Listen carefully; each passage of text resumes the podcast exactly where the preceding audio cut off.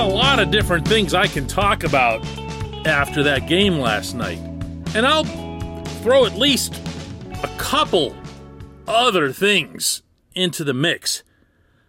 But I'm all about Ben Gamel today. Good morning to you. Good Wednesday morning. I'm Dan Kovacevic of DK Pittsburgh Sports, and this is Daily Shot of Pirates. It comes your way bright and early every weekday. If you're into football and or hockey, I also offer up daily shots of Steelers and Penguins right where you found this.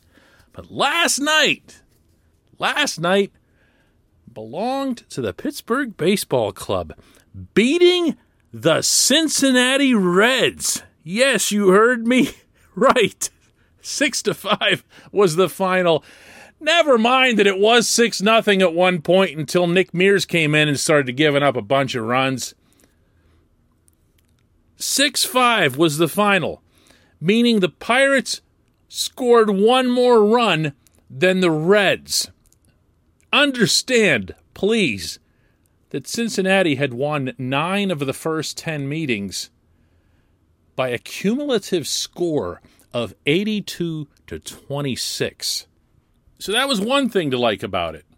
Another thing to like is that the Reds lost. The Reds entered the day holding the second and really the only available wild card spot in the National League by a hair.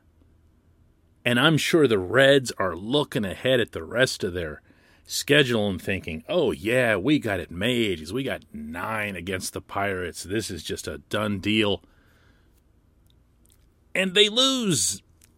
And anytime Cincinnati loses, the football in us emerges and everyone's just a little bit happier. Dillon Peters pitched well. Five scoreless innings. Best changeup he's shown since coming to the Pirates, according to Derek Shelton. Came out a little earlier, I'm sure, than anybody would have wanted. Shelton said that was just part of the script since he was coming off the IL. That's a positive. Yoshi Tsutsugo and Jacob Stallings, who was the Clemente Award nominee earlier in the day, each had two hits and two RBIs. Also nice. I'm here to talk about Ben Gamel. He also had two hits, he had an RBI.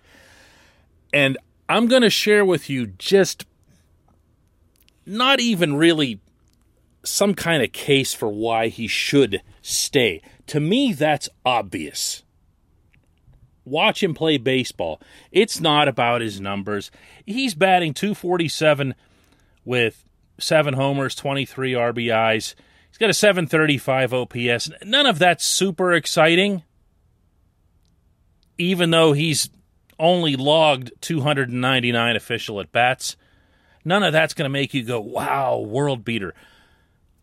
But Gamel is your classic fourth slash fifth outfielder on a normal team. You love to have a guy who makes playing baseball look A, routine, B, fun.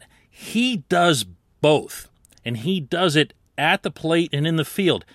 That doesn't mean he's always successful. For every phenomenal catch like the one he had at Wrigley a couple weeks ago, he's going to have a missed diving attempt like the one he had last night. He probably didn't even need to dive. For every two for four or three for four, he's going to have an 0 for four. But you need guys like Gamel on your team, I think, at any stage of any build. You need someone to go out there and make baseball look like not the hardest freaking thing in the world to do, which is what way too much of the Pirates roster, including guys who are talented, make it look like. Because they're not cool and calm and collected and just uh, being the chill dude. You want to talk about a chill dude? Listen to Gamel. This is incredible. Listen to Gamel's answer last night after the game when he was asked what Roberto Clemente Day, which is today, of course, will mean to him. Um, no, a lot. You know, obviously he paved the paved the way here. Um, you know, he's got bridges and walls and you name it named after him. And you know, I, I think that's just kind of a testimony of to who he was as a person. You know, on and off the field. you know, and uh, you know, I'm off the field, you know, he's just a spectacular human being. So, you know, very lucky we get to wear his wear his number. That's so classic Gamel. It's so beautiful. He's like, yeah, guy's got like bridges and walls named after him and stuff. And he doesn't mean any of that in any kind of disrespectful, certainly not a malicious tone. It's just how he communicates. He's got a whole lot of that uh, surfer guy vibe to him. And you have to love having someone like that around. If nothing else, it offsets the angst, sometimes the agony that you experience, but also that the players experience from struggling as mightily as they do and feeling like, oh no, this is it. If I don't succeed now, I'm going back to Indianapolis, whatever. You need to have a Ben Gamel around. Oh, and another thing. He's eminently affordable. And I'd say that even if the Pirates were spending a lot of money as opposed to having a zero dollar payroll commitment going into 2022. Gamel's at 1.5 million this year, and he's arbitration eligible. All the Pirates have to do is tender him. Maybe if all other things were equal, you wouldn't tender him and you'd try to do something else. No, just tender him and just keep him. You need players like that around here. Oh, and yet another thing. There's no one he could conceivably be blocking. That's because Neal Huntington and Kyle Stark left the minor league system at the upper levels so barren that you're talking about Travis Swaggerty coming off a major shoulder surgery. Now he's going to have to play at least some significant amount of time in AAA and prove himself before he can make it to Pittsburgh. You're talking about Jared Oliva, who's never done anything in his multiple appearances in Pittsburgh. And you're talking about, oh, nobody. There are no outfielders at the upper levels. Don't talk to me about Oneil Cruz. Certainly not as an outfielder. He's got work to do. And ideally, not to change the subject here, he'll do that at shortstop where you can maximize his value at a premium position. Gamel's got to stay. Got to stay. I understand this doesn't matter. I understand that uh, if I'm putting together a list of the top 25 concerns that the Pittsburgh Baseball Club has between the 2021 season and the 2022 season, that Gamel doesn't make that list. I appreciate that. I also appreciate the way he plays and what he brings on and off the field. And I, me, I believe that that's essential for this team now and into the future. When we come back, just one question.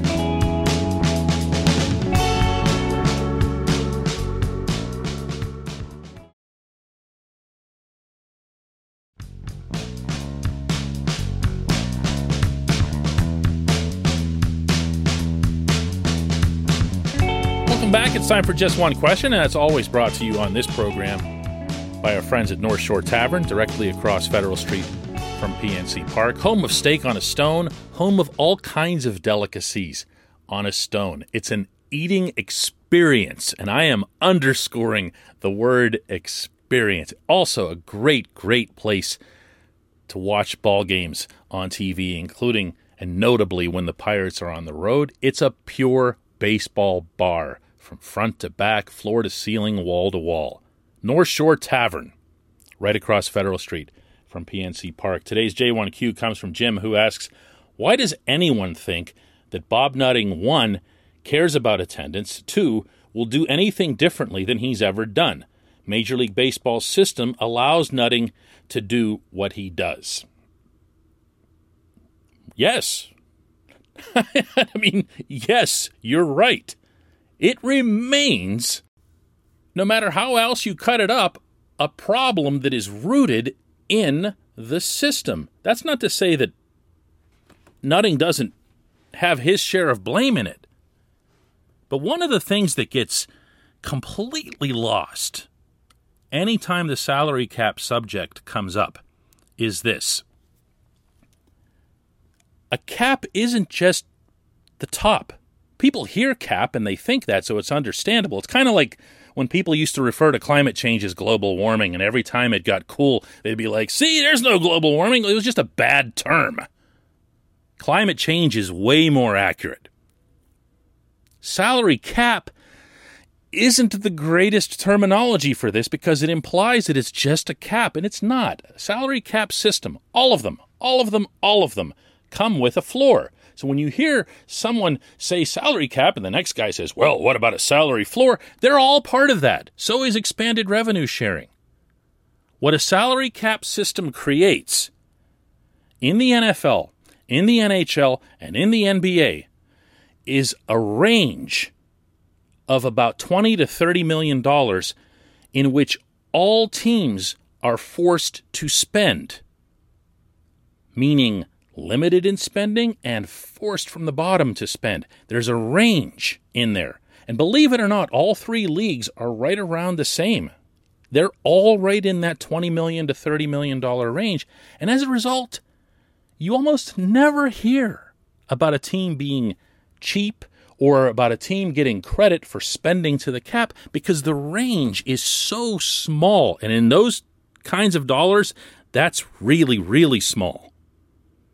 So while you might have, let's say in the NFL, a Cincinnati Bengals or a Jacksonville Jaguars who don't spend to the cap, the separation is just 20 or 30 million out of 150, 170, 180, whatever it happens to be.